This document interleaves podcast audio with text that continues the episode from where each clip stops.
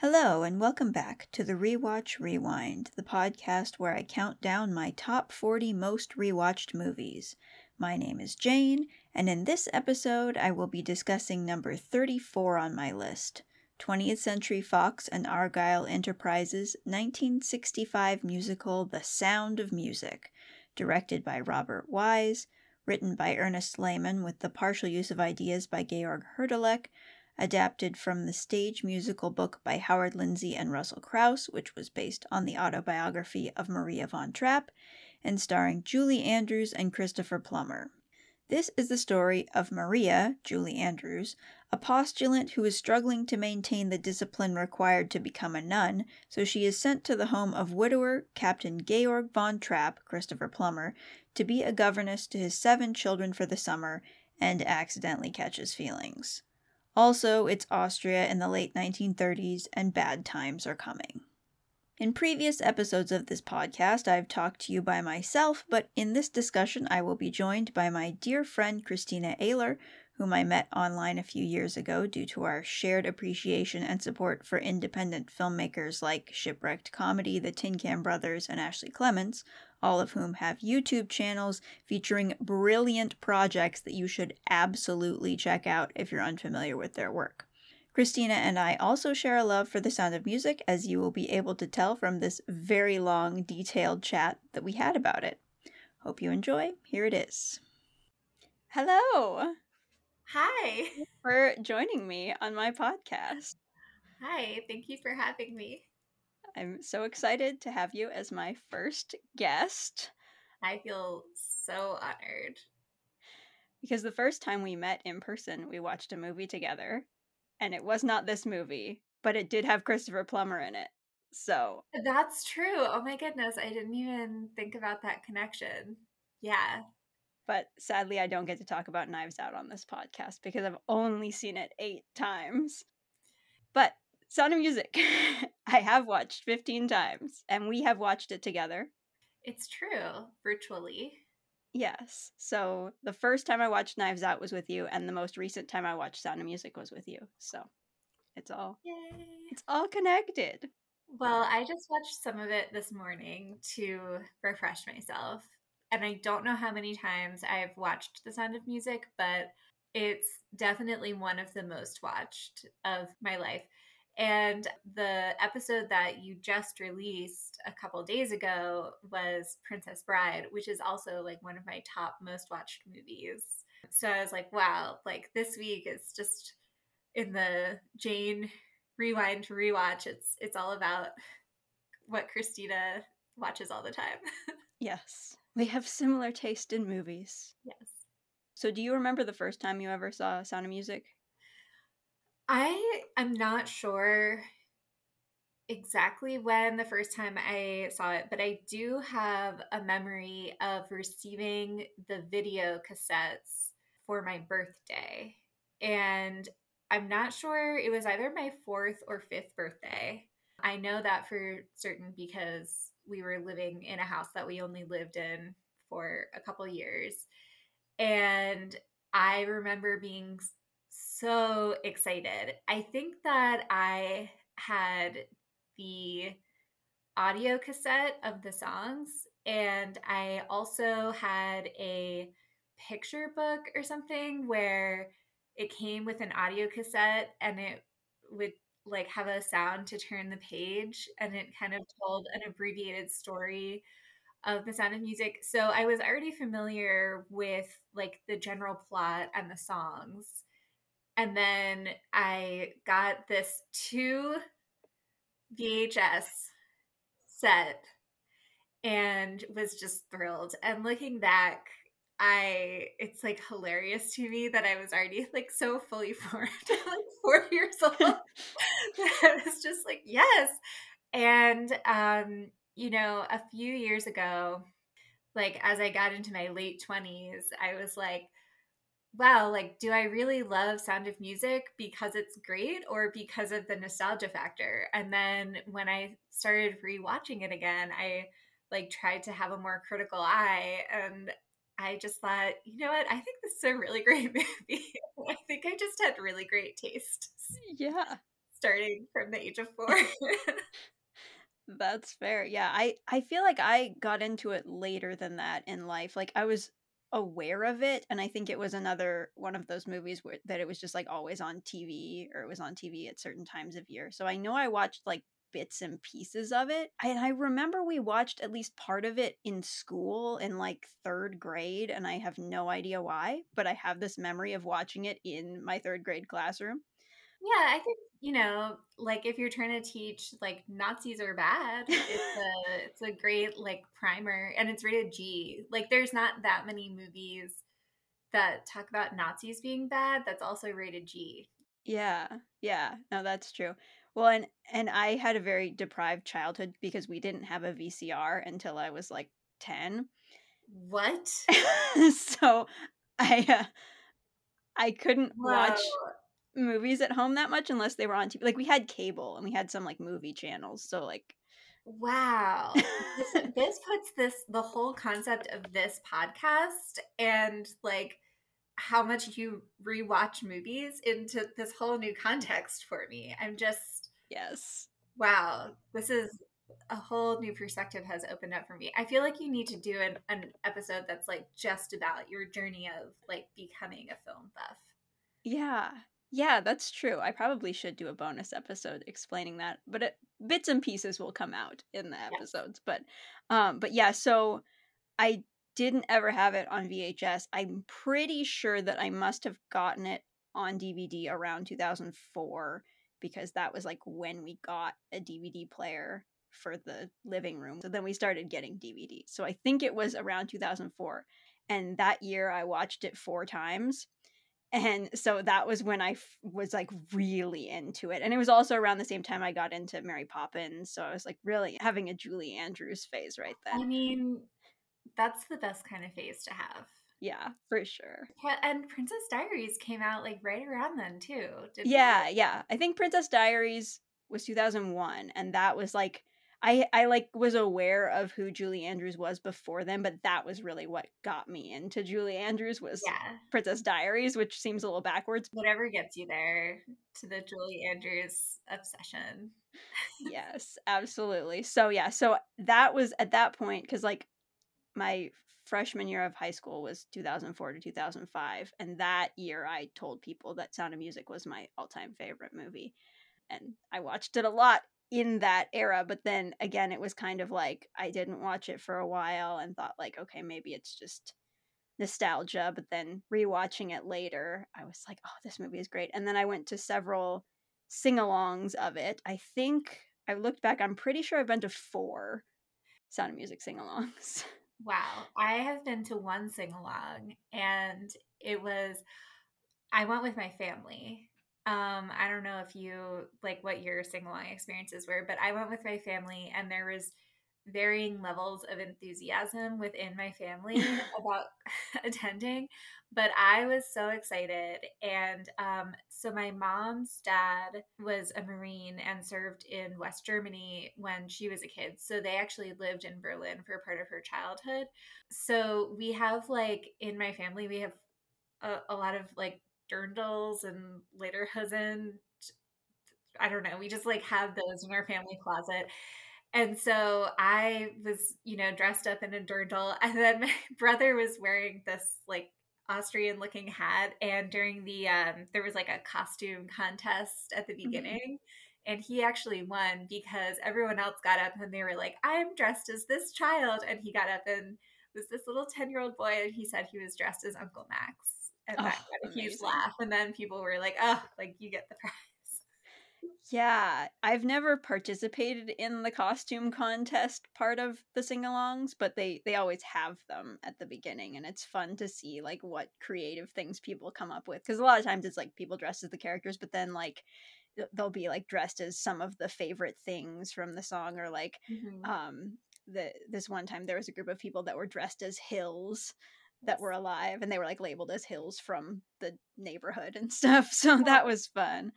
The first time I went to one, it was because one of the pastors at my church at the time had mentioned it in a sermon that like that was a thing that happened at this theater nearby and I was like, "What? I need to go to this. I did not know this existed." And so then I like messaged her and she like kind of it wasn't an official church event, but she sort of put together like various people from the church that she Aww. thought would be interested and so we all went and saw it together. So nobody else from my family went it was just me and a bunch of other people i knew from church and that was really fun and i like distinctly remember at intermission being like oh my gosh i love this movie so much and one of the kids that was there was like well yeah it's a great movie. I was like yep yep it is. So then the next year was the 50th anniversary of sound of music okay and so I went again with like my family and friends. And that year was the year that Duane Chase, who played Kurt in the movie, actually came to the sing along. Oh, wow. Because he lives kind of nearby in oh, this okay. area now. Cool. So he came to that, and that was really fun because, like, at the sing alongs, they give you like stuff to do and say at certain points. Yeah. It's like you're supposed to cheer whenever Julie Andrews comes on screen and boo the Nazis and stuff like that. Yeah. So then every time Kurt did anything, everybody was cheering for him, and it Aww. was really fun. And then afterwards, I got a picture with him. Nice. Um, but he se- it seemed like he was getting kind of tired of being there because he he stopped acting after his childhood, so he's not really into like being in the spotlight. But it was fun that he came for that. Yeah. I think the year after that they didn't have one because where they do the screening around here is like a, a stage theater and they were mm-hmm. doing Sound of Music, the stage show that year. So they oh, didn't have a movie sing along. But then the following year I went again and then I kind of stopped doing it because I was like, it gets to be a little repetitive if you go a lot, but it is really fun and it's it's just great to be in a whole big theater full of people who love the movie. But then I went again and a, at a different place when I was visiting my siblings the year before last. So that was really fun too, just being in a, co- a completely different part of the country and doing the same sort of thing. So I love those sing-alongs. awesome. Well, should we talk about why we love this movie so much? Yes, we should. So, do you have a favorite part? Do you have a favorite song? Well, I oh, I don't know if I could choose a favorite. You know, I'm I'm more of the my favorite things theory of life. Er, you just list out all the things you love, but then we would be here all day. That's true. But I did. I have my my many notes here, and one thing that I just always get so excited about when the movie starts is it's probably one of my favorite openings of a movie of all time. Me too. I love, you know, the aerial shots. It's so beautiful. And then I love the sound design of it and how it just starts with the wind blowing and then they bring in the birds and then they gradually layer in the orchestration of the Hills Are Alive song and then just like zooming in on Maria spinning around on the hill. just every time I watch it, I A am just like, this is so beautiful. And B think, gotta get myself on a Viking River cruise to actually like go to there and like, like I just want to go to Salzburg like every time I watch I'm like, should I should I become a hiker? Should I learn how to climb mountains so I can be there? yeah. Oh my gosh. Yeah, that opening is so good. And I think it's really interesting because in the stage show, Maria sings a like little verse before the hills are alive. Like there's a little mm. my day in the hills has come to an end, I know. And in the movie they don't sing that, but they just play that like that's the instrumental like introduction and i think that's really interesting i don't know why they chose to do it that way but i really like it because it's like kind of like more gradually building into the song and then just like having it yeah. the first lyrics be the hills are alive. So can we agree that julie andrews is like one of the greatest singers of all time? Oh 100% so, yeah, it's just like we're going to give you exactly what you want like right away and just let her like belt out this line. Like she doesn't have to work up to it.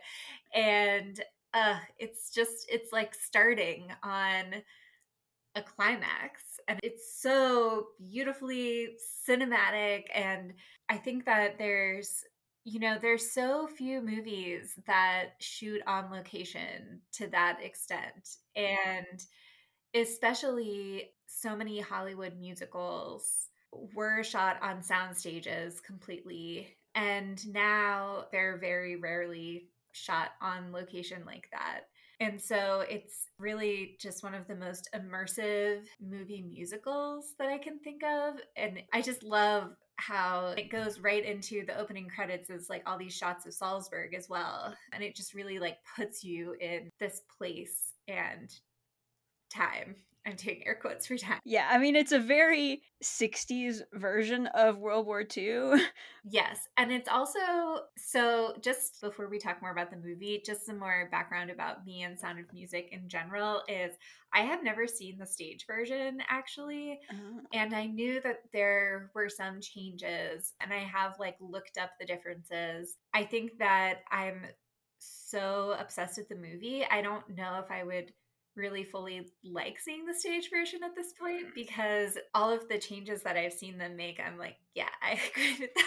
But I also have read the actual Maria von Trapp autobiography. And I think I read that when I was like in middle school or high school. And so her actual story with the von Trapps really took place in the 20s.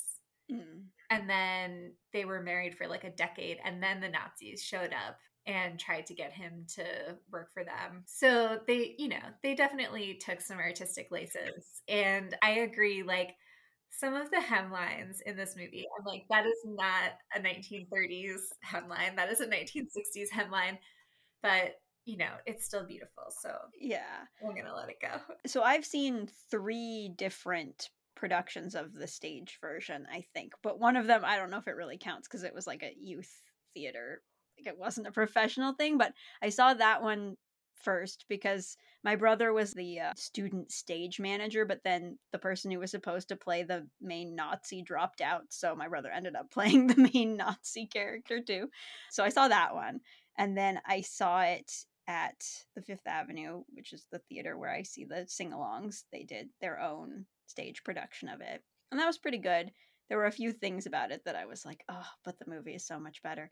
But it was interesting to see. And then I saw there was like a, a national tour of it a couple years later. And that was amazing. The singing and that was so good. It was no Julie Andrews, but it was still really good. So I enjoyed the stage version, and a lot of it is very similar to the movie, but certain mm-hmm. things changed, and it was interesting to see those changes. Obviously, I prefer the movie, but I'm biased because I've seen it so many more times. But yeah, I enjoyed the stage show.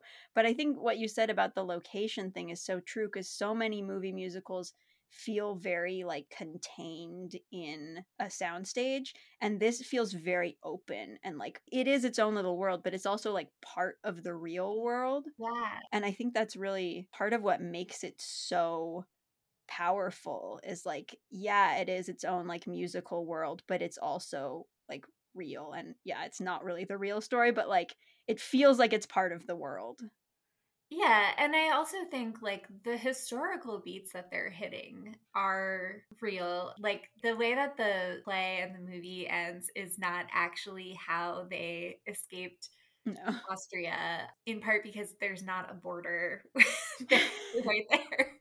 Um, but I do think like what it's trying to tell us about like that political moment, there is some some truth there and it's valuable, I think. Comparing it to other movie musicals, when I was watching it this morning, one that came to mind was the new West Side Story. Oh yeah. I haven't seen the old West Side Story in a little while. I know that that one also starts with an aerial shot and they were actually worried about the sound of music being seen as copycatting that. oh, really? yeah. So it shared some production team and then the I think it was the screenwriter like insisted on the aerial shot of the Alps and they were like, "Oh, like people just saw that with West Side Story, so they're probably not going to like that."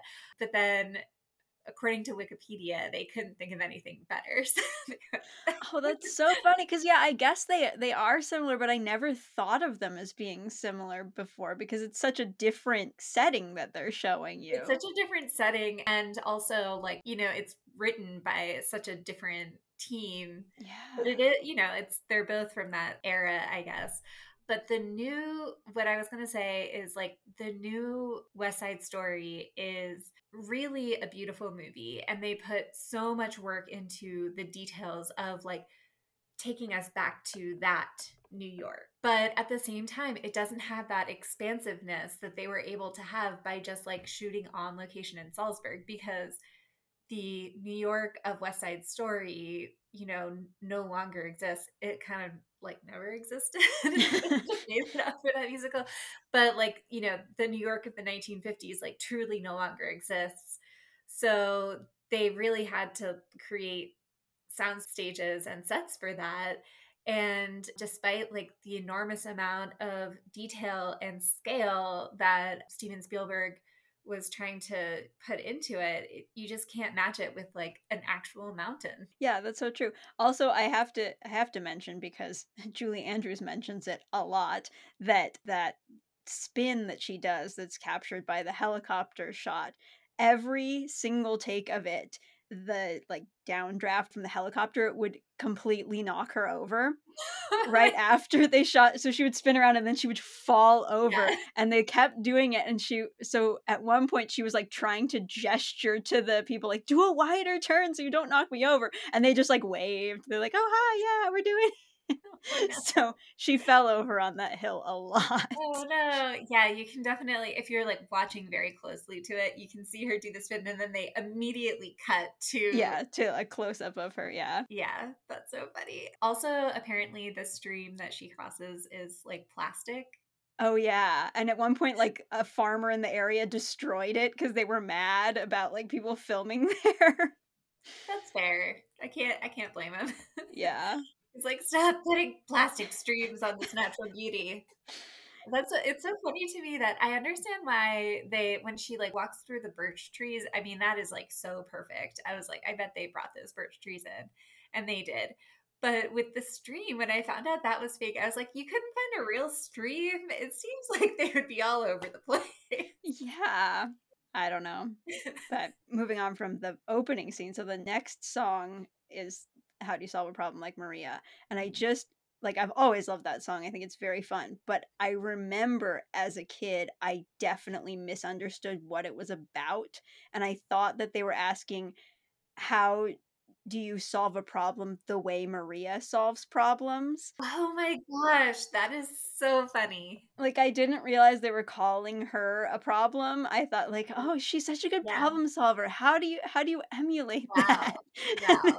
later realized what it was actually about and yeah. was like, oh, okay, that's very different song. Okay, I actually have half a page of notes just about this song. Oh wow, okay. And I like knew what it was about the whole time, I'm pretty sure. And I really identify with this song and love it. And like in the same way that, you know, on this podcast you're often talking about here's my arrow ace perspective on things and and like looking back on watching these movies, you're realizing maybe why you connected with certain elements so I definitely do that now that I realize that I'm neurodivergent and had undiagnosed ADHD as a child. And I'm like, oh, like so many things make sense. Mm-hmm. And this song, I I'm like, oh, like this is why I loved this song so much because I as a kid was so often criticized for not doing things the way that other people did them. And I was always late and I was always daydreaming. And I was just asked by a lot of authority figures in my life. They, you know, they were always like, You're so sweet and you're so smart. Why can't you just you know, do things the way that other kids do them. And I think that I found this song very validating, first of all, to see I wasn't the only person in the world to be criticized for that. And then to have that person end up being the hero of this story and the central focus of the story, I think meant a lot to me. And it's it's part of why I think I always identified with Maria. But I also love that this song is in part people complaining about her, but in part people defending her. Yeah. Bringing up over and over again all these reasons that they love her and that they find these things that are, you know, weird about her also to be endearing. And it really holds a special place in my heart because of that. Yeah. Oh, wow. That's great. That makes a lot of sense. The reason I love the song is not anything near as personal as that. I just I've always loved songs that have a lot of fun lyrics, and I just love that there's all these really silly words in it and stuff. And so I've always loved singing along to it because of that. And also, it's very fun that Marni Nixon is one of the nuns in that song because she was frequently the singing voice of actors who Oh, couldn't yeah. sing in movies. And I talked about in the Mary Poppins episode that Julie Andrews was not cast in My Fair Lady because she hadn't done a movie before, and Audrey Hepburn was, even though Audrey Hepburn did not have the singing voice for that character. And so her singing was dubbed by Marni Nixon, who makes an appearance in The Sound of Music, which is kind of funny, that connection there. Because she didn't often, her face was not often in movies, and she was usually uncredited as the singing voice because the studios wanted to maintain the facade of like, look, our stars are such good singers. Oh, studios. Yes. Well, I'm glad that she got to have her due in this one. Yeah. So she's Sister Sophia. She's just in that one scene, I think. Yeah, but they all have like such individual personalities and make such a strong impression. All those nuns. Yeah, definitely. And that's also true of the children, which I think is great. Like that they have seven children, and you would think they would kind of blend together, but they really are all distinct, even the ones that don't get to do very much. Like I think Louisa is probably the least developed of the children. Yeah, and it's funny. Apparently, that Louisa, like the second oldest daughter, is like the one that the historical Maria von Trapp was brought to be her tutor. Oh. and was not going to be like a governess for all seven of them. So, you know, they supposedly like probably had the strongest relationship at the beginning of the story historically. But they all had different names in real life too, right? Yeah, actually that the real life second sister was named Maria, which was part of why they changed all of the names that would have been confusing. for the kids. Yeah, they're just like, nah, this is not necessary. Yeah, so I I love how do you solve a problem like Maria and I also love that they bring it back as their Oh. wedding song. It was just like, yes, of course, I will walk down the aisle to a song about how I'm a problem. and it's crazy because like if they just played the theme, then it would be just like a fun, you know, musical reprise, but they actually have the nuns sing. Yeah. Well, and, and they don't go in the church, which I'm like, are nuns not allowed to go to weddings? Is this a rule? It seems like it is a rule because you know they're brides of Christ. I don't. I mean, I'm not Catholic, so I I can't weigh in on this, but I think that it has something to do with like the barrier. And also, they were always upset with Maria for just randomly leaving the abbey, and they had all of these rules about that. So maybe they're just like, we need special permission to go through these gates. Yeah, I don't know. I, oh. that's always just been weird to me that they're just like standing outside singing the Maria song while she's getting married. It's like, yeah, we just like never forget that we thought you were weird. she's like, this is why I left you guys. yeah, she's just like, you know what? It makes me even more glad that I'm committing to this family. okay, so jumping ahead slightly, Maria is with the Von Trapp family. Okay, so she starts off at the convent. Then let me just go through the whole plot. She starts out at the convent. They're like, You're weird. Please go be a governess for a while. Again, air quotes, because I think that Mother Superior was like, I don't think it's gonna work out here, and was like, looking for a long term way to get her out. Bye. and then she leaves, and then she is like having all these conflicted feelings about Captain Von Trapp. So then she goes back to the convent. She has always planned to take her vows as a nun, and that has always been her dream. And it's always been her dream to serve God. And so she's just feeling very conflicted about it. And then when she goes to Mother Superior, which I believe is the scene where Mother Superior sings Climb Every Mountain to her. Yes. But part of their conversation is Mother Superior basically saying, We serve God here by taking our vows, but that's not the only way to serve God and to have faith. And if you love this man and want to be a mother to these children, that is another way to serve God. And you can take your faith out into the community. And I was someone who was raised, as Jane, as you know, I was raised in the Christian faith. And I think that's another reason I always really connected with Maria was like that longing to connect with God and serve God. But I think another reason I really love this movie is because that is one of the messages is that you can bring whatever your light is, whatever your you know spark is there's a lot of ways that you can bring that to the world and be a good in the world and you don't necessarily have to be following like a really strict lifestyle like being a nun. Yeah, well, and I think it's sort of backwards to me because they're saying like it's okay to get married and have a romantic relationship, but I think like part of the way I interpreted it is that there's no correct path. Yes, exactly. There's no one path for every person. Like you have to do what feels right for you. And so for Maria, it was very clearly marrying Captain Von Trapp. But like if people are saying the correct path is to get married and have a family, like that doesn't mean that everybody has to do that. Yeah, that's not going to be for everyone. Yeah, so I think that it's even encouraging in that it is a romantic story. It's encouraging for people who don't want that kind of relationship too to be like, well, but that was right for her. They're not saying everybody has to do that. Right. Yes. And I don't actually know how you say out loud the the word for um, normativity. Is that amatonormativity? That's how I say it. I don't actually know if that's how you pronounce it. As you have brought up before, this idea that is pushed on us by culture that like there is one way, like the normative part of it, and then the amatonormative part of it is relationships and romantic relationships. Like you have to be in one to be living the right life. And yeah, I definitely think that this movie and this musical is trying to say there is no right way.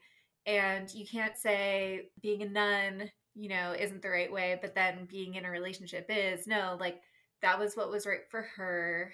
And what was right for Uncle Max was being a musical group producer and leeching off of his rich friends. And I do think that it ties in to the anti Nazi themes of the movie because I at least associate a lot of that movement and like fascism in general with the idea of like there is only one right way. Oh, yeah, that's a good point. And we're going to force people to be this one right way. And the heroes of this movie are all saying, that's not how people are. yeah. People are going to be different and they need connection and they need to have faith in each other. So, yeah, I think those are all hopefully I've teased out these these themes that I'm trying to talk about. Yeah, no, I think that makes a lot of sense that like yeah. the movie presents the only wrong way to live is if you're denying the way you actually feel. Right. I also think I was mostly thinking of this um, topic in comparison to other Rodgers and Hammerstein musicals. Um, I wasn't really thinking about like other musicals or movies in general, but I really think that uh, despite how much I love other songs from Rodgers and Hammerstein musicals, I don't love any of them to the extent that I love this one. And I think that part of it is that this movie is about two people who their arc is to recognize what their values are and then very purposefully try to shape their lives around their values. And that's really like the arc of Maria and the captain. And I don't think that that's necessarily the arc of most of the Rodgers and Hammerstein musicals, and some of them actually, although they're like seen as the pinnacle of book musicals, are a little bit messy thematically.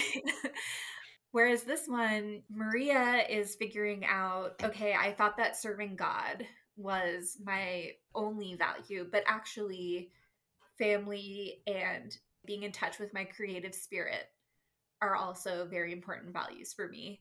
And once she's able to choose those things, that's how she ends up being part of the Von Trapp family and then, you know, moving with them to America. And the same with Captain Von Trapp, like he's kind of in this place in his life at the beginning of the movie where he's just bogged down in grief. But then during the course of the movie, in addition to him realizing, oh, I want my life centered around my children, I again want to connect with like that creativity and the music. And then also for him, a big part of it is I guess like I'm trying to think of the right word, but like being an Austrian and like having like principles of not giving in to what the Nazis want him to do. He really decides for himself that he has these strong values and then they decide, oh, we can shape our lives around these together. And that's really the arc. Like there are two emotional arcs like converging. Yeah. I'm doing a hand motion that the podcast listeners will obviously really appreciate our my two hands together. Just just imagine the hand motion. Yeah, no, I think that that makes a lot of sense and it's less I mean, obviously there's romance involved with that and it's not just like they're getting together because it feels inevitable, but like I I think that that's definitely a big part of it is realizing like that they have similar values and want to live their lives together and i think that there's there's a perception of the way the plot is that like the baroness is the villain that's trying to keep them apart and stuff but like if you actually watch it i have very strong feelings. The baroness did nothing wrong okay she was just trying to keep her man but she realized that they weren't actually meant for each other and they had different values and yeah she's pretty chill although she does bring up sending the kids to boarding school. Right but also like the kids were probably going to boarding school anyway to be honest. Like we just see them during summer break like we don't know what their normal school is like that's true. And also, apparently, the children were. Th- this is a thing that bothers me about the movie. They talk about how awful the children are and how they always like terrorized their their previous governesses and stuff. But when we see them, they are like the sweetest, most well behaved children. They put a frog in Maria's pocket and a pine cone on her chair. Are you just going to ignore these indiscretions, Jane? It just doesn't seem like they actually did that, though. Like, I mean, I know they supposedly did, but I just can't imagine those children actually doing that. They just they seem too nice. Yeah. Well, I don't know. Brigitta is Oh yeah, she's a little mischievous. Pretty judgy. Yeah. Yeah. I think that if you like a movie too much, you can start thinking a little bit too hard about it. and there's definitely some like timeline things because I was like, okay, so Gretel's 5. So their mother can't have passed away more than five years ago, and they've had 12 governesses in five years. So, like, they're really gone through these governesses fast. And also, so Liesl was like 11 when all this started. So, I feel like maybe at first she was like, she and Friedrich like started out by like playing tricks, but like surely they would have aged out of that a little bit by now. And now it's more like Kurt and Brigitta who are getting up to these antics. But Gretel and Marta, they've they've never done anything wrong. Those two sweet angels. No. Oh, yeah. Oh, that's fair. And it's also very clear that the children just want attention and Maria provides them more productive attention so then they yeah they stop being such troublemakers because they're excited about the singing part and I think in part we could say, oh, you know, it's a it's a movie and they didn't have the screen time to show us. I mean, they could have at this once you hit 3 hours, why not just add in a couple more scenes?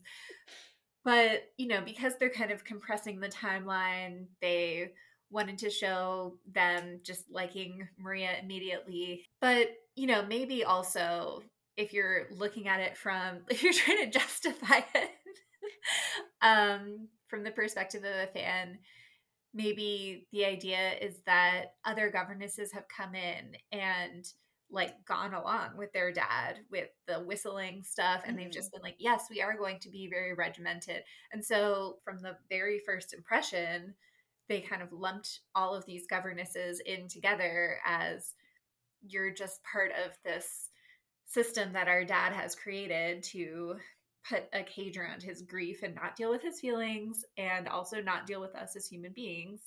And then Maria comes in and just says, No, I'm not going to do that.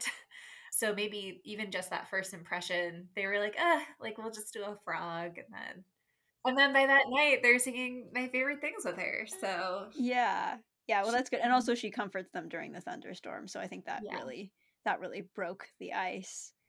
And I also I have to share my favorite story about that scene because apparently that was pretty early on in the shoot, and uh, Julie Andrews taught the kids supercalifragilisticexpialidocious because Mary Poppins hadn't come out yet when they were filming it to sort of like break the ice with them, and so they felt really at ease with her in real life as well as the characters starting Aww. to feel at ease with her. So I think that's very cute. That's lovely.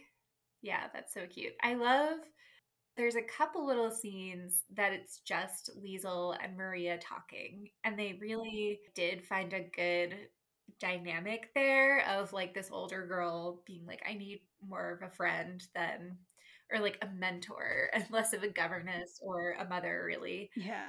And I I love their relationship. Yeah, I always felt sad because when she when Liesl sneaks in her window after singing in the gazebo in the rain and Maria says, "Okay, put your dress in the bathtub and then we'll have a talk." But then they never get to have the talk because the kids come in and it's the thunderstorm and I'm like, "I want to see that scene." I think that later they did have a talk. I hope Liesl All right, well, like since we brought up the topic of Liesl, I have several things to say. First of all, 16 going on 17, such a catchy song. It really is. And it's it's in my head all the time and it's a great song, but it's also full of red flags. oh yeah, for sure. I don't remember if it was you. Somebody when we were watching it virtually commented that like Rolf is taking the song very seriously and Liesl kind of sees it as like flirtatious like role play kind of thing. And I think that's exactly what it is. Yeah. She doesn't realize how serious he is about it because she's into the like little fun flirty aspect of it, but if you listen to what he's actually saying, it's like, oh dear. like, I am a men's right activist and a Nazi. And then she's just like, oh, you. um, yeah, but having been a 16 year old girl who liked guys, I really enjoy that song still because now I can see like how much Rolf sucks but I also can see how many of the guys that I liked when I was around that age sucked.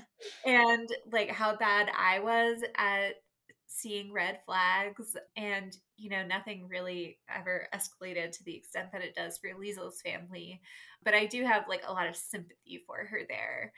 And uh man men's rights activists it just makes you think like they will find any reason to be upset. They can have someone as gorgeous and as fun as Liesl trying to flirt with them. And they're just like, but what if we were Nazis? yeah. And like your dad should be a Nazi. Like that's what we should be talking about right now. Yeah, he basically says that in that scene. He's just like, "Have you ever like told your dad to be a Nazi?" And you know, she doesn't really know what's going on. It is interesting when I was rewatching this again. I was like, it's interesting how they're able to convey that Nazis are so bad, but they don't actually ever get into like why they are bad. They're really relying on the audience to have some of like that historical and cultural context. Like they don't even make it clear that there is going to be a war really. I mean they kind of they they do because they're like we're we need captain von trapp to come serve in our military but they just really like gloss over like the horrors that are to come and that they're escaping from. They're just like we need to escape yeah, it, and it is interesting because they do say the thing about like the Anschluss happened peacefully or whatever, but like they don't explain what that means. Like yeah. they're just like, okay, cool. And I mean, there is that tension. I think it's good that they have Max there as a character because I feel like he sort of voices what most people were probably feeling at the time of like, mm-hmm this is just going to happen. We have to accept it. And Georg being a little bit more unusual with his, like, no, this is horrible. We don't want this. Right. But again, they don't really explain exactly what's going on. And I think that probably at the time, well, and even like because the stage musical is from 1959 and this is 1965. Yeah. So people like knew. Yes. Like the war had only been like 20 years earlier. Like people knew what happened. But I think it's interesting that like this is such a timeless classic and like it's still very much in the pop culture conversation. Like people know sound of music but like we're much farther removed from the events now. And I do think it's interesting that like a lot of people consider the Baroness the villain of the film and like are more focused on the love triangle thing. It's like the Nazis are right there. Yeah, the Nazis are definitely the villains of the film. I agree with you that the Baroness does nothing wrong. She steps away gracefully. Yes, but I will say that we see in that scene when Max is like, what's going to happen is going to happen, and it's not my fault that I'm not a political person, and I can't help it that other people are. And then Georg says, yes, you can. And that's really the first time that we're seeing Captain Von Trapp recognizing I have these like strong values that I want to shape my life around. And the Baroness is just kind of like, everyone, like, chill out. Yeah. She is not really siding with Captain Von Trapp and saying, yes, Georg, like, I agree with you. Nazis are so bad. Yeah, which Maria does Yeah. because there's definitely that scene when Max says you need to talk some sense into him. He has to cooperate with these people, and she says, "I can't ask him to be less than he is." Yeah. And it's just like she gets it, the Baroness does not. So yeah, I agree that the Baroness and the Captain do not belong together. Yeah. But I also don't think that she's like the most evil character in the story. no. But yeah, she is again kind of like the typical Austrian or German of like I'm not a Nazi, but I don't want to stand up to them. I would say that the most evil actually is the butler. Yeah. He turns them in, and it's just like, It's very subtle though. They like Yeah. don't explicitly say that, but that you just see him looking ominously out the window when the Nazis show up. Yeah, but it is gosh, it's so interesting. I know that most or probably most of your audience is not going to be familiar with the more recent musical Spies Are Forever. I know you are, Jane. Well, actually, most of my audience is probably my friends who uh, do, are familiar with it. But yeah, That's true. But just in case there's anyone who's not familiar, it's a musical that you can see on YouTube in full and it takes place in like the 60s and it's like sort of a James Bond themed spies thing. And Nazis kind of try to make like a comeback in that, um, which I guess they do in James Bond as well all the time. They recently did a concert version of that that musical, and the creators were talking about when they wrote it in 2015, they just didn't realize that Nazis actually would make a comeback in 2016 and they would be part of our national conversation so much.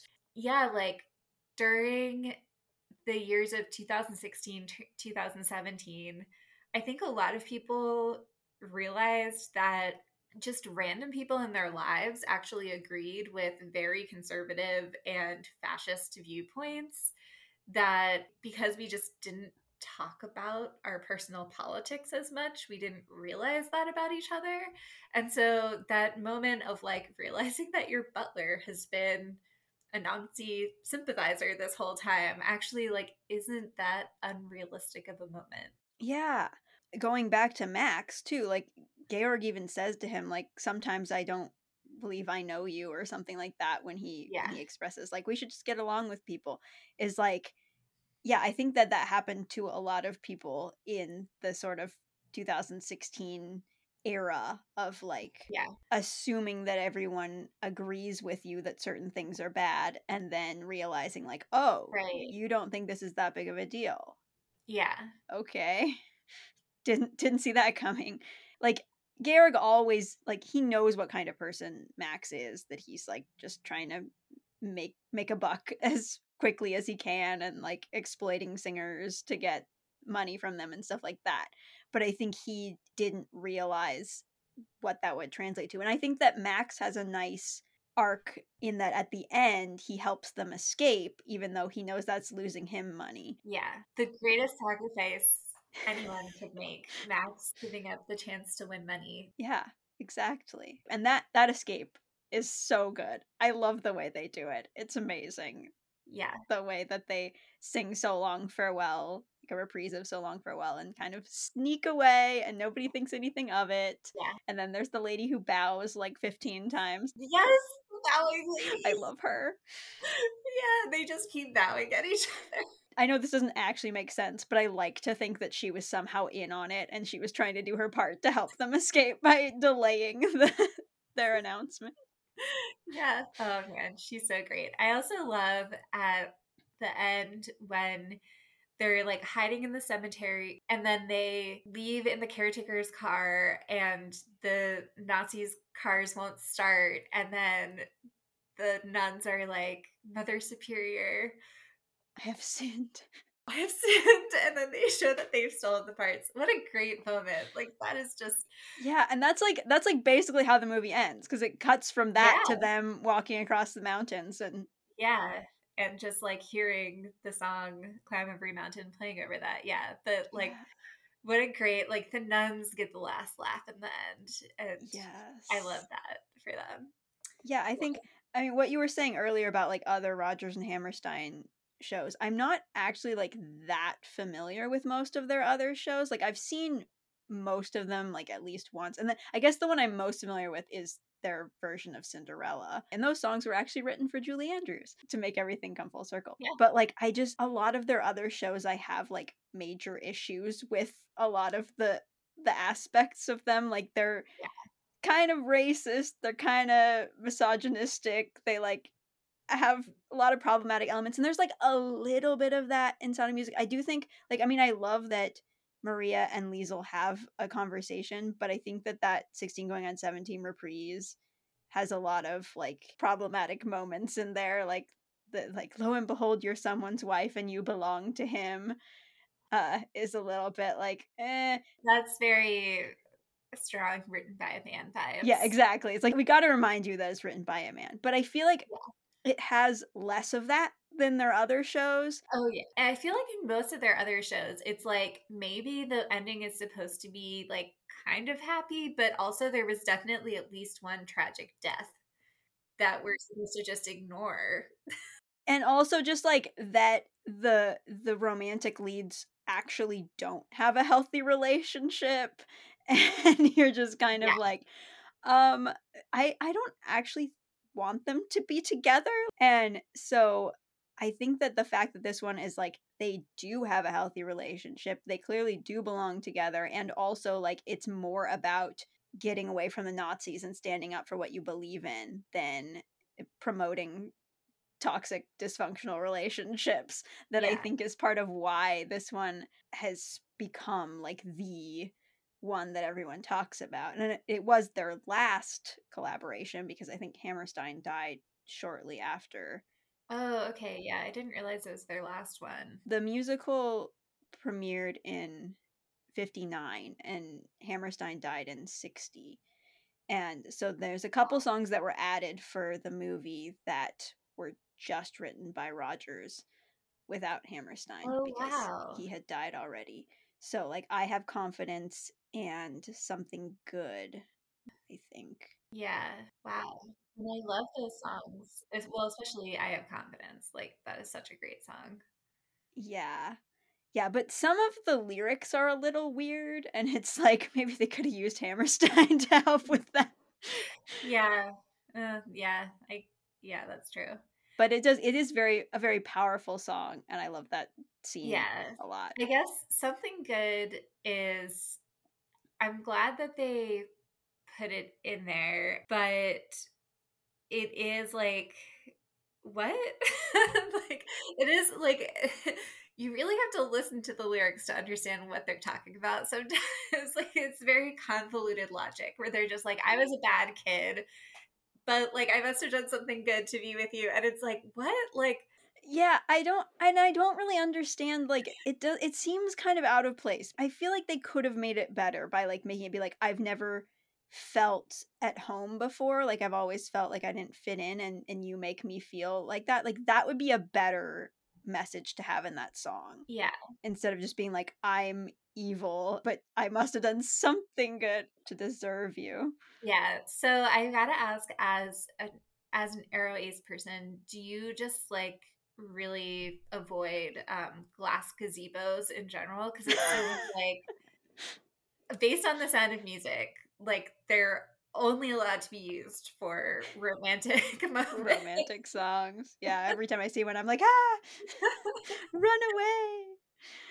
Um, yeah, no, I hadn't ever really thought about that before. I do remember thinking that the something good scene was very boring, and and then I also think just like finding out that a lot of people love this movie because like they find Christopher Plummer really attractive was very mm. strange to me or like they watch it because of the love story because I was always like yeah it's there it's it's fine whatever but like I was watching it for like the kids becoming appreciated and yeah. people figuring out who they are and stuff and to tell people like oh yeah Sound of Music is like my favorite movie and people be like oh yeah Christopher Plummer and I'm like he's the dad. Like, what are you talking about? okay, so I'm gonna bring my allo perspective here. As someone who finds people attractive, yeah, like Christopher Plummer is so great in this. Also, apparently, like he helped build out the character somewhat from the stage musical version. Mm-hmm. And a lot of what makes the character in the movie so great came from Christopher Plummer's input. So I think like I just want to give him like more credit than just like wow what a great performance because he he brought so much to it. But I was thinking about it today and I think that one reason people are so drawn to this love story is the way that it's portrayed in the movie and not not necessarily in the musical or other places, is he basically made Captain Von Trapp like a dad version of Mr. Darcy. Yeah, I could see that.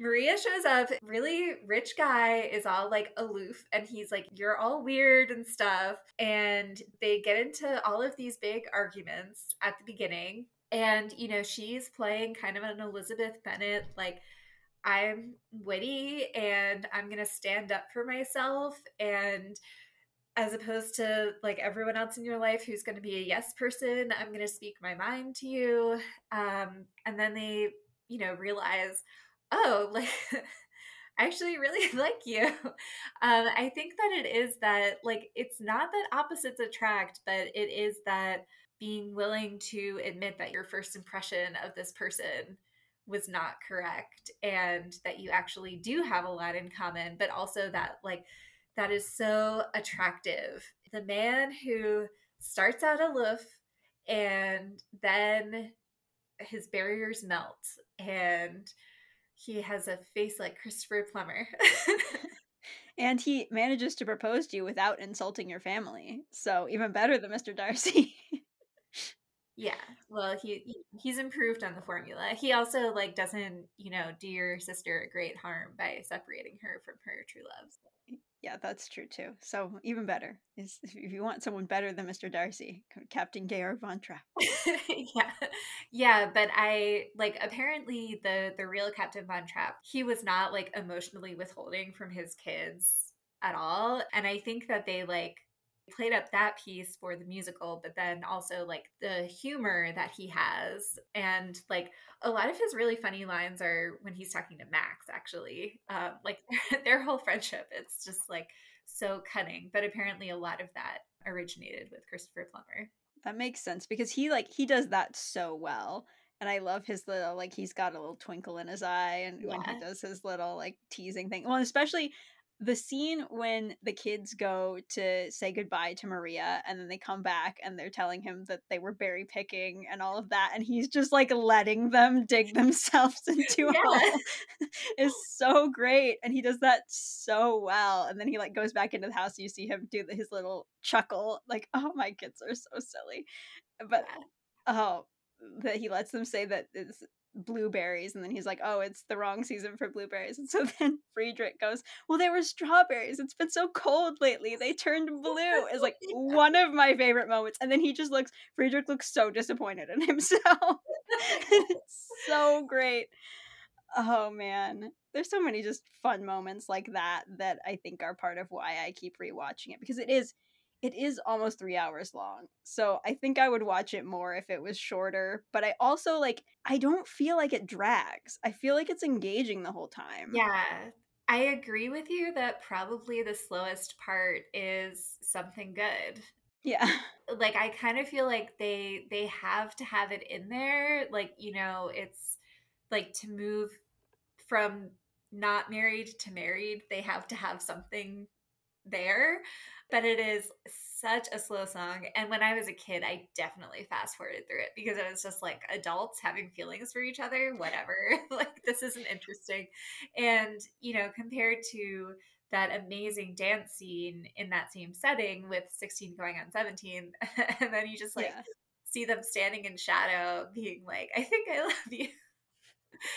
You're just like, oh man, this is uh, all right. I'm gonna get up and like get a glass of water or something.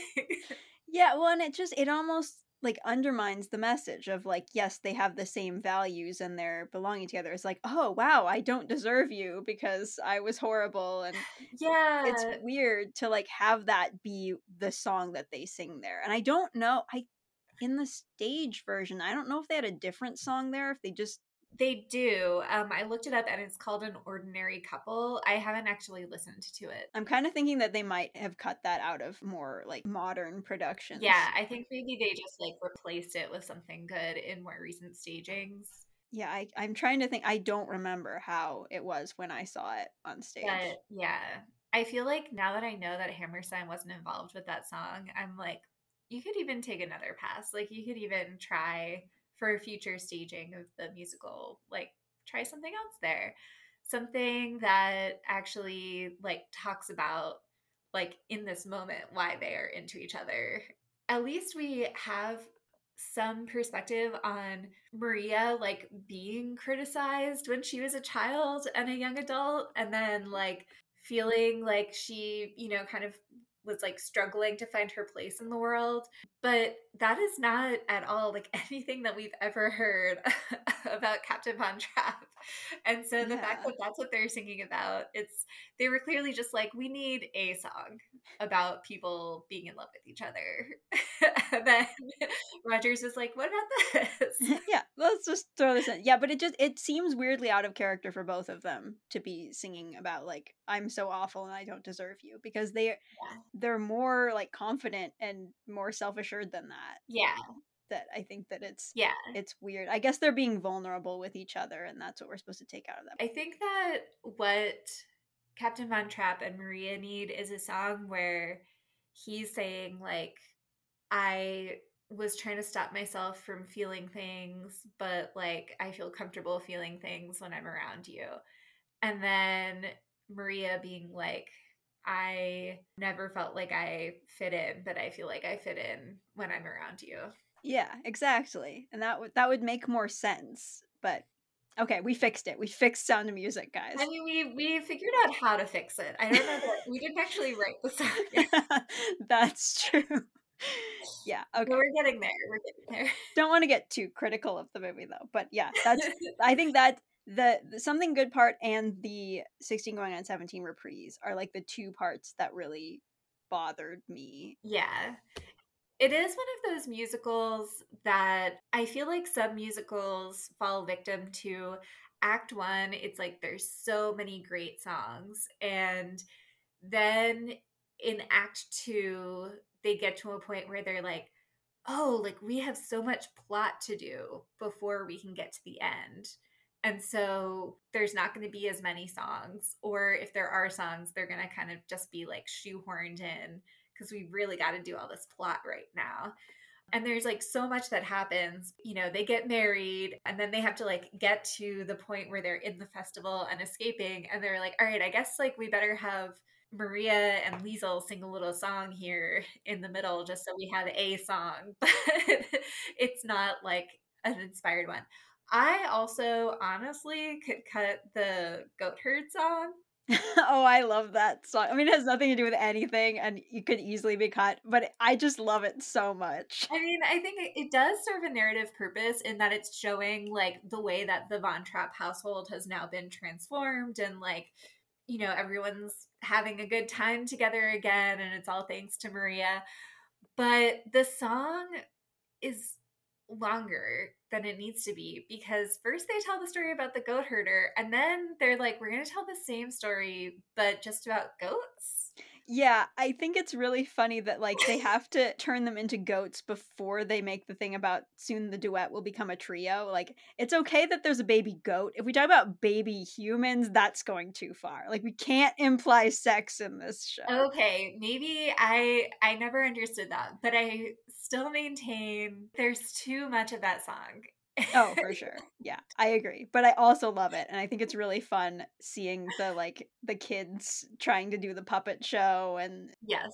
Like all of that. I I think it's very fun. It is completely unnecessary and way too long. I'm trying to think like what my f- I don't know what my favorite song is. I love so many of the songs. But I do absolutely love the Do Re Mi scene, even though that goes on way too long. Like it's a very, very long sequence. No, because they're going all around Salzburg. No, I I wouldn't cut one second of that song. It's so fun. It's so good. Do Re Mi, and they they do like all the different versions and stuff, and oh man, I love it. I wish it was that easy to learn how to sing in harmony. yes. Yes. I also love that they're like we don't know any songs and then they're just immediately singing every song. Yeah and then when their dad shows back up and they're singing the hills are alive and then he comes in and starts singing it like i'm not bothered by the fact that he just knows the words because it's a musical but what is amazing to me is that they're like oh like not only did our governess teach us a song, but we just automatically know how to like go into choral like vocal backing parts for our dad. Yeah. Well, it's it's unclear how much time has passed because clearly the do re mi sequence takes place over multiple days because they yeah. changed their clothes. I don't know where they got those clothes because she had to make them clothes out of curtains because they only had their like really like fancy clothes. So, okay, so here's my theory. So they have their like uniform clothes and then she makes them the play clothes. And when they're like sitting around on the grass and doing more physical stuff, they're wearing the play clothes. And like when they're on the lake, they're wearing the play clothes. But then when they're touring Salzburg and they're like walking through the gardens and in a carriage, that's when we see them in these other casual clothes. And I feel like maybe those were clothes that they did have that were like for some other purpose. Like you wouldn't want to get them dirty, so they're not considered play clothes, but maybe they did have more than like two outfits to wear.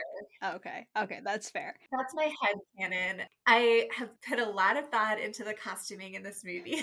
so I do have head canon about every outfit that people wear. Okay, that's fair. Because I was thinking, like, well, maybe she like takes everybody else's curtains in the area and make just makes a lot of clothes out of all the other curtains. Maybe, maybe. The other thing that I noticed when I was rewatching that sequence is they each have like three outfits and they wear them in different combinations at different times. So it is kind of like like they have the play clothes and then it seems like they each kind of have two non-play clothes, non-uniform outfits. And there's like different scenes where like Maria's wearing her striped dress in one scene and I don't know. I'm just saying that it seems like it's taking place over like maybe a couple weeks actually. Yeah. And they just have these three outfits that they're differently cycling through. What I'm trying to say is the costuming department did a great job of telling me the story of like over time them going out on all these different adventures and it not just happening over a couple days while their dad was out of town. Yeah, because because I don't think they ever officially establish how long he's gone. I know that like before he leaves, when Maria's talking to Frau Schmidt, she says the last time he went to visit the Baroness, he stayed for a month. So it's implied that it's going to be for a little while, but it does I mean it doesn't really matter, but it's nice that they're able to show like yes, he was gone for a long time without like making it take a long time for the audience. Yeah. By, by showing all the different combinations of outfits. But I must admit that, like, a lot of the time I wasn't even really paying attention to that because I don't tend to pay that much attention to costumes. That's fine. Since we're on the topic of costumes, though, I do want to bring up my probably favorite costume moment in the entire movie, which is when she first comes to the Von Trapp household. She's wearing this gray dress, which multiple people insult her about. yes. And she and the captain have a great exchange where she says, I don't have any other clothes. All of our clothes are given away to the poor. And then he says, What about that outfit? And she says, The poor didn't oh, want this one. oh, it's like my favorite line. So, what I love is that in the second act, when she goes in to talk to Mother Superior, right before she goes in, we see someone who is just entering the convent and she's wearing like a snazzy green dress and then Mother Superior is like, go off and we'll get you a wimple or whatever she says. And then Maria comes in and they have their whole talk.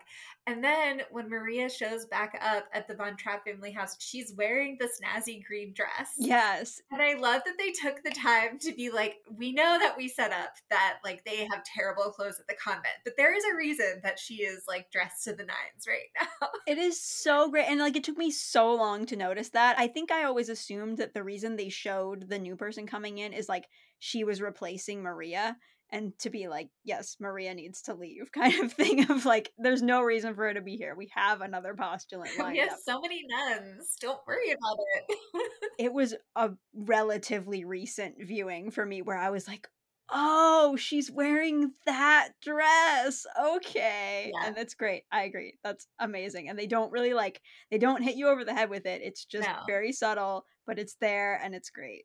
Yeah, yeah. So there might be other plot holes in this movie, but that is not one of them. They're like, don't worry, we tied this one up in a nice little bow. like they added in a whole little scene to make it make sense just for that dress. I mean, it's like one line, but still. okay, so one of the things that I wanted to ask, because I feel like in most of your episodes so far, you've like pointed out like the possible ace identifying characters in the movie. And obviously, we have a bunch of nuns. So, like, there's a lot of people who are celibate, but like Max is yeah definitely the one who's just like, I'm not interested in like, and he has friends you know, it's not that he is like, I don't need people, but he's just like, I'm not out here looking for love. I'm looking for a singing group I can take advantage of. Yeah, I feel like Max is definitely like very queer coded and he has like certain just the way he reads his lines and certain mannerisms i feel like could be interpreted as stereotypically gay or something interesting i hadn't even thought of that but that you're saying it, yes, I yeah, that. I feel like that's. I don't know if other people see it that way, and I didn't always see it that way. But in more right. recent viewings, he doesn't have a partner that we know of, and that could just be because yeah. that wasn't socially acceptable. But also, like being Ace is also queer, so it's not necessarily that he has to be gay. Yeah, but yeah, and we don't see him showing any sort of like because I think there is sort of a tendency to be like, okay, well, if the Baroness doesn't end up with the captain maybe like with max but i i love their dynamic as like no friends and sort of like yeah. co-conspirators a little bit because i think that max does want the baroness and the captain to end up together at least at first I don't know how he feels about Maria, to be honest. We don't really see them interact very much. But yeah, I definitely feel like he is, he's another example of like there's no one right path, right? That yes. like he yeah. knows exactly what he wants out of life. He's not looking for a romantic partner, he's looking for a singing group that he can manage and make money off of. Yeah. Well, I will say, like, I think that he kind of does ship the Baroness with Captain Von Trapp, but then I think he's also just like, yeah, like you guys are adults, and like if that doesn't work out, like I'm going to be just as welcoming to Maria, and I'm going to be happy for Georg for like finding the person that he actually wanted to be with. Plus, on encouraging him to sing. So. Yeah. Well, he he uses their their honeymoon as like, oh, while you guys are away, I'm gonna just like casually enter your children into a singing contest without talking to you about it because uh, that, that's that's cool, right? Yeah. Yeah, I can't believe they left them alone with Max. That I think about it, I mean, I guess the housekeeper was there. But... Was Max supposed to be like their guardian during that time? It's not really super clear. I mean, I guess he, you know, I don't know if he was supposed to be their guardian. I think he was just like staying at the house and was just like, oh, like, you know, I'm here, you're here. What if we enter the singing festival? Yeah we don't we don't actually see how that comes about. We cut from the wedding to them rehearsing basically. But yeah i i love that. I think that's so funny being like yeah just take as long of a honeymoon as you want. I'm just gonna make your children sing. It's all good.